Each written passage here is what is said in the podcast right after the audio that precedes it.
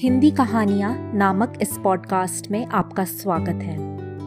हिंदी भाषा की सर्वश्रेष्ठ कहानियाँ सुने मेरी आवाज़ में, सही एवं साफ़ उच्चारण के साथ। आइए शुरुआत करते हैं पहली कहानी से।